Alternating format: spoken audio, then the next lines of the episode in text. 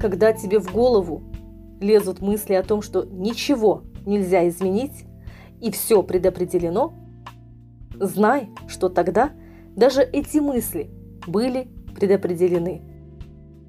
Когда тяжело на душе и нет сил начать что-либо новое, или же просто продолжить уже начатое, знай, что как бы ни было все предначертано, всегда есть место для новых инициатив. Поэтому возьми себя в руки и начни делать то, что, по твоему мнению, является твоей дорогой, твоей судьбой и твоим истинным жизненным предназначением.